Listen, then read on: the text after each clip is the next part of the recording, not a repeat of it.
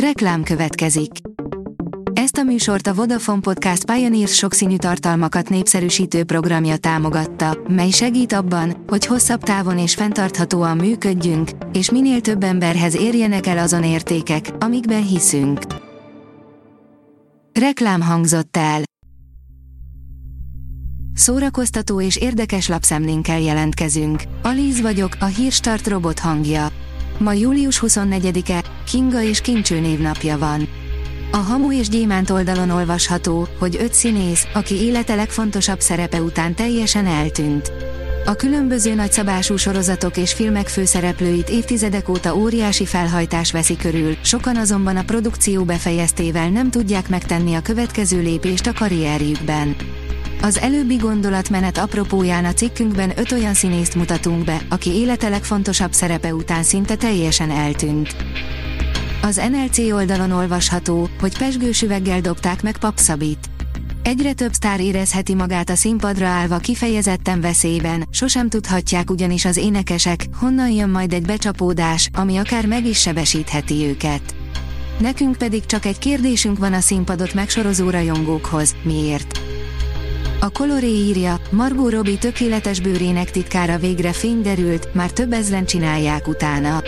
Dübörög a mozikban a Barbie láz és nem csak az épített díszletek látványa lenyűgöző a filmben, hanem Margot Robbie megjelenése is. A MAFA oldalon olvasható, hogy a Barbie épp most döntött történelmi rekordot. A Greta Gerwig által rendezett Barbie című siker hatalmas, 155 millió dolláros nyitó hétvégéjével bevételi rekordot döntött, soha nem kaszált ekkorát Észak-Amerikában női rendező által készített film a premier hétvégén.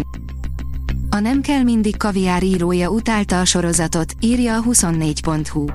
A Nem kell mindig kaviár főhőse, Thomas Leven a 80-as évek legnépszerűbb sorozat szereplőinek egyike volt Magyarországon, de azt sokan nem tudják, hogy jó nevű magyar filmesek is dolgoztak Leven kalandjainak filmrevitelén.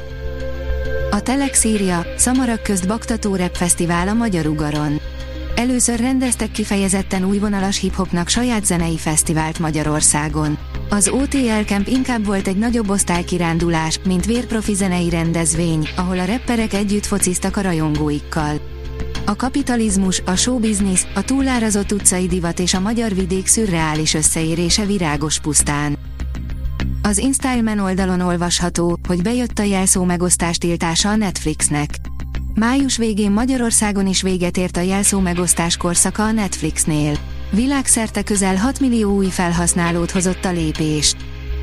A hollywoodi sztrájk miatt nem Zendaya filmjével fogják nyitni a Velencei Filmfesztivált, írja a Noise. A produkciós cég visszahúzta a filmet, mivel úgy gondolják, hogy ha a színésznő nem vesz részt a film népszerűsítésében, akkor nem lesz elegendő a nézőszám, ehelyett inkább megvárják a sztrájk befejezését. A dögik teszi fel a kérdést, hogyan múlta felül a pókember, a pókverzumon át a Flash a mozi bevételi listáján és mit tanulhatunk ebből. A Pókember, a Pókverzumon át film lenyűgöző kassza sikere és a Flash júniusi kudarca mélyebb jelentést hordoz a szuperhős filmek világában. Az igényes férfi.hu teszi fel a kérdést, miért nem használ okostelefont Christopher Nolan. Christopher Nolan egy interjúban korábban nevetve úgy fogalmazott, a gyerekei valószínűleg ludditának neveznék, amennyire vonakodik a technológiától a magánéletben is, többek között okostelefont sem használ. A könyves magazin oldalon olvasható, hogy Grecsó Krisztián, az apró finomságok néha izgalmasabbak a nagyműveknél. Miért jó, hogy létezik határidő? Ki az a szerző, aki tiltólistán van nála regényírás alatt és miről diskurálna jól lakottan Móricz Zsiga bácsival?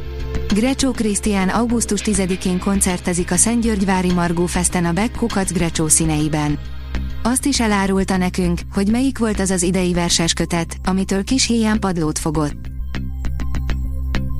A Hírstart film, zene és szórakozás híreiből szemléztünk.